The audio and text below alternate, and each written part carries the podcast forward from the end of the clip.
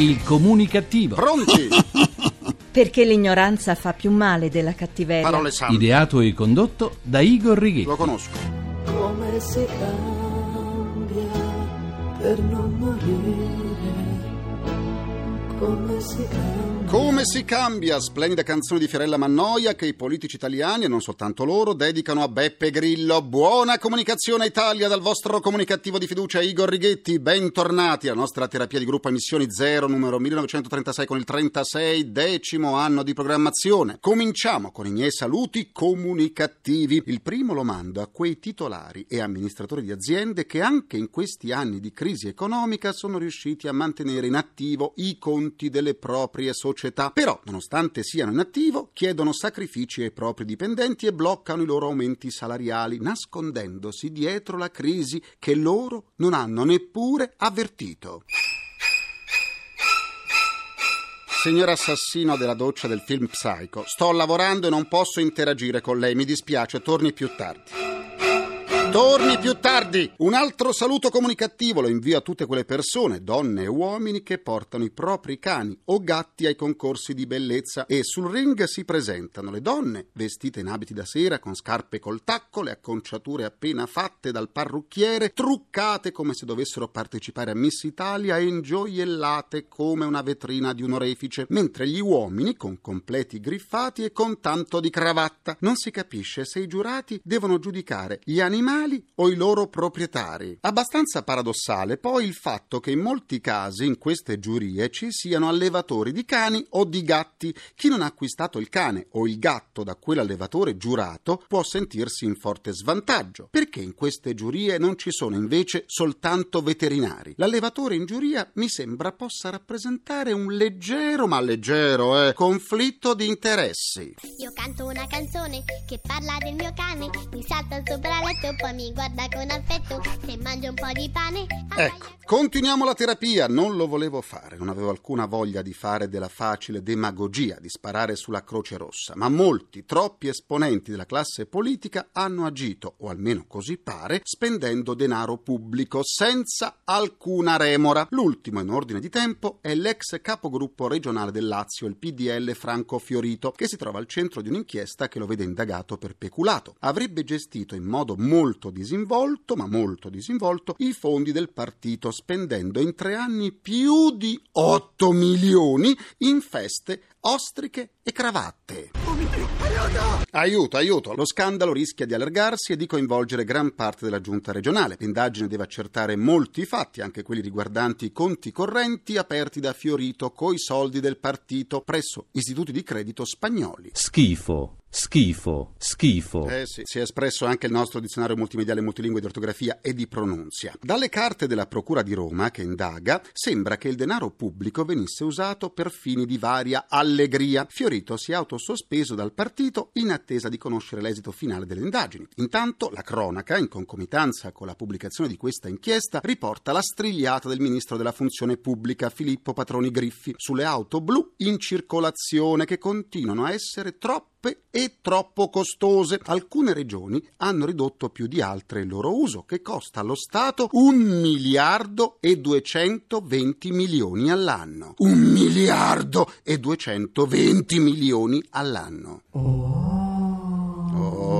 sì. A questa prodigalità nello spendere denaro pubblico fa eco la spending review, posta in essere dai sindaci di tanti comuni che si trovano a fare i conti con la sopravvivenza. C'è chi, come il sindaco di Anghiari, storico comune della provincia di Arezzo, ha deliberato di chiudere tutti gli asili e le scuole nel giorno di sabato. Non soltanto, anche i lampioni della luce stradale si accendono alternando uno sì a due no. Il prudente sindaco vuole forse evitare che accada ciò che è successo in alcuni comuni vicini, dove i pulmini che hanno in appalto il servizio di scuolabus viaggiavano con i tagliandi assicurativi scaduti, mentre in un altro comune toscano sono morose 100 famiglie di bambini che usufruiscono dello scuolabus e che ora non potranno più prenderlo perché è stato tolto il servizio per loro. Nulla di nuovo sotto il sole, certo, c'è chi non sa come arrivare al giorno dopo e chi si diverte a spese degli altri. Qual è la morale di questi fatti? Ma quella la lascio a ognuno di voi. Mi viene in mente però il monito di uno dei maestri della cultura contemporanea, il sociologo Edgar Morin, che invitato al recente Festival letterario di Mantova si è soffermato sulle conseguenze della crisi della politica, a suo dire in mano a una finanza senza regole. Siamo lontani, non soltanto in modo temporale, da quando Churchill annunciò una politica di lacrime e sangue per risorgere dalla seconda guerra mondiale. Oggi, dice Morin, manca un progetto, un pensiero politico. Come dargli torto? E son parole sante, e son E parole son parole sante. Italia, dove città come Siena sono sull'orlo del precipizio a causa dell'andamento negativo del Monte dei Paschi e dell'impossibilità per la sua fondazione di continuare a elargire contributi sostanziosi per la realizzazione di centinaia e centinaia di manifestazioni ed eventi culturali. Contributi che non raggiungevano soltanto Siena, ma anche alcune città della Toscana come Grosseto. Questo è il rischio di quando ci si affida a uno sponsor unico. Se lo sponsor cade, salta tutto.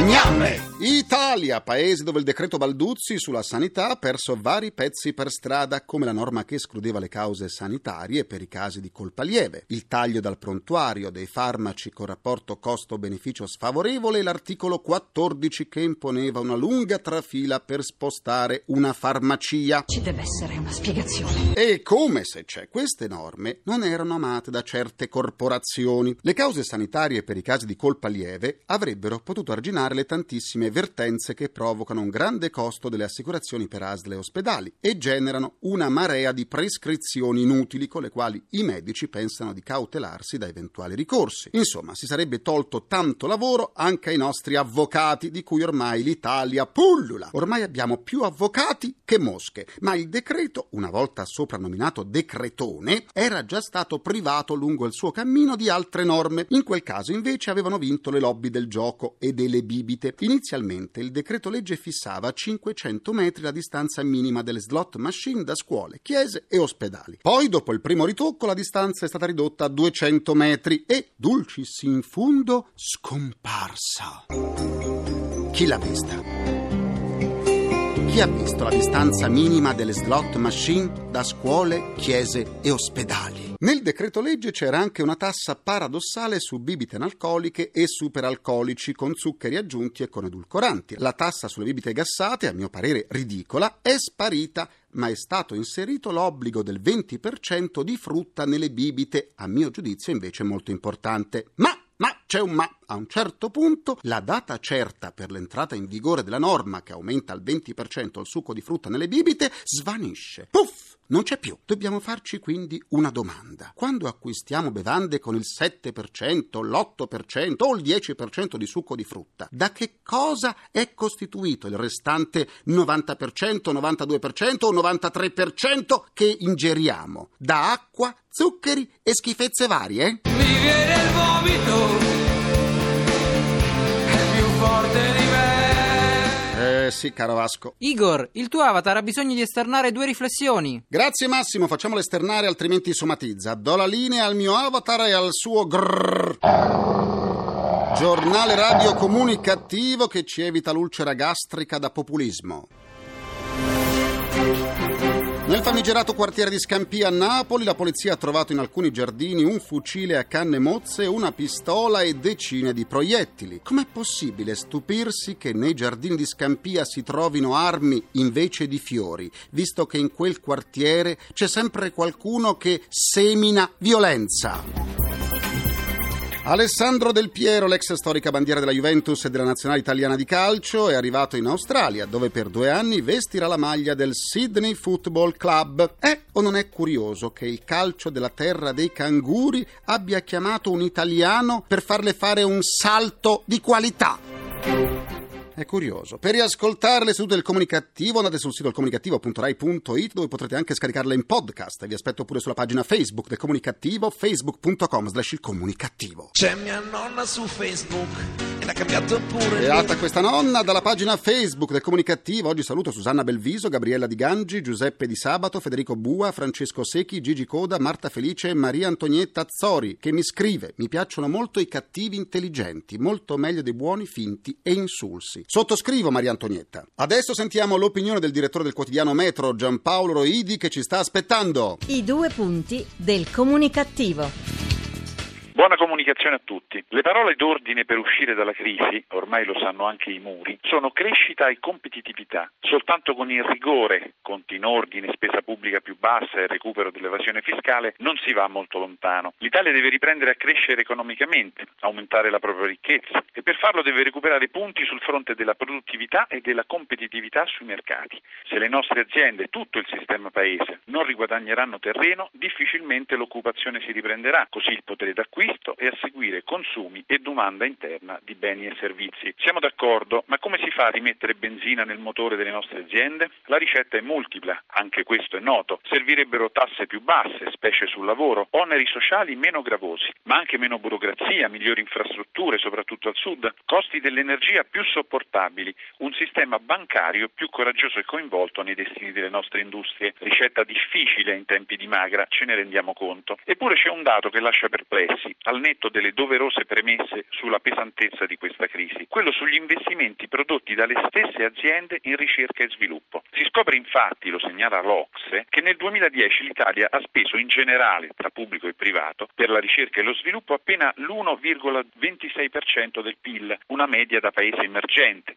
Siamo quartultimi in Europa. La Finlandia, per fare un esempio, spende il 3,88% del PIL e punta al 4%. L'innovazione è e sarà sempre più cruciale per rilanciare la competitività e la crescita anche in Italia. Qualcuno dirà, in epoca di tagli e contrazioni dei mercati, anni in cui le aziende chiudono o ristrutturano, è ben difficile immaginare un aumento delle quote di spesa in ricerca e sviluppo. Qui si pensa a difendersi e a salvare il salvabile, giusto ma solo in parte. Se è vero, ad esempio, che la quota di investimenti nel settore immobiliare delle stesse aziende è risultata superiore di quasi due volte e mezzo a quella destinata a macchinari e attrezzature varie tra la fine del 2001 e il dicembre del 2011, dice la CGA di Mestre, gli investimenti in immobili sono aumentati del 91,7%. Stiamo parlando degli investimenti delle grandi imprese, o meglio dei finanziamenti richiesti dalle grandi imprese alle banche, da destinare ad investimenti di natura speculativa. Invece di usare queste risorse per aumentare la produttività e la competitività, dicono gli artigiani veneti, le aziende italiane, soprattutto quelle maggiori, hanno pensato a consolidare patrimoni e rendimenti puntando sul caro vecchio mattone e tanti saluti all'innovazione. Speriamo allora che il governo tecnico del professor Monti sappia nel prossimo futuro fare tre cose. Tagliare con più convinzione sprechi e costi della politica, investire più risorse sulla ricerca e l'innovazione di quanto è stato capace di fare fino ad oggi, ma anche convincere le grandi aziende a fare lo stesso, magari con una politica di incentivi e sgravi fiscali, meno immobili e più conoscenza. Per tornare competitivi e ricchi, anche nel medio termine, non c'è altra strada. Buona comunicazione a tutti. Votiamo Antonio, una certezza. Concludo anche questa seduta con il mio pensiero comunicativo. Dalla riunione del Comitato Provinciale per l'Ordine e la Sicurezza Pubblica che si è tenuta alla Prefettura di Firenze è emerso che nel capoluogo toscano nella sua provincia sono aumentati del 20% i furti negli appartamenti rispetto alla media nazionale. È o non è una notizia il fatto che, nonostante la crisi, nelle case degli italiani ci sia ancora qualcosa da rubare? Davvero una notizia. L'ascolto della seduta di oggi del comunicativo vi ha permesso di accumulare altri 44 punti di sutura per vincere il nostro meraviglioso premio. Le trascrizioni di 25 anni di intercettazioni telefoniche tra zio Paperone e i suoi nipoti qui, qua, qua. Ancora. Signor assassino della doccia del film Psycho, oggi non posso darle retta perché ho troppe cose da fare. E su, ripassi in un'altra puntata del programma, eh? Grazie. Ringrazio i inossidabili complici Vittorio Lapi, Walter Ghetti, Carla Pagliai e Massimo Curti. Un ringraziamento a Francesco Arcuri. Alla console. Alla console tra gli immancabili Folletti! Folletti, falsi disabili, c'è Luciano Pecoraro. La terapia quotidiana del comunicativo tornerà domani alle 14.44 minuti primi, secondi a nessuno. Chi è? L'idraulico. L'idraulico. È già passato ieri. Non abbiamo bisogno dell'idraulico, grazie. Ancora, ma chi è? Sono l'idraulico. Mi hanno detto che c'è un tubo che perde. Senta, non abbiamo bisogno di idraulici, neppure di quelli con la voce sexy. Sono stufa, non ne posso più. Ecco, ha sentito signor idraulico, si è stufata pure la signora Rossella Oara. Buona comunicazione e buon proseguimento dal vostro portatore strano di comunicattiveria. Igor Righetti, grazie, a domani. Il comunicativo. Perché l'ignoranza fa più male della cattiveria. Ideato e condotto da Igor Righetti.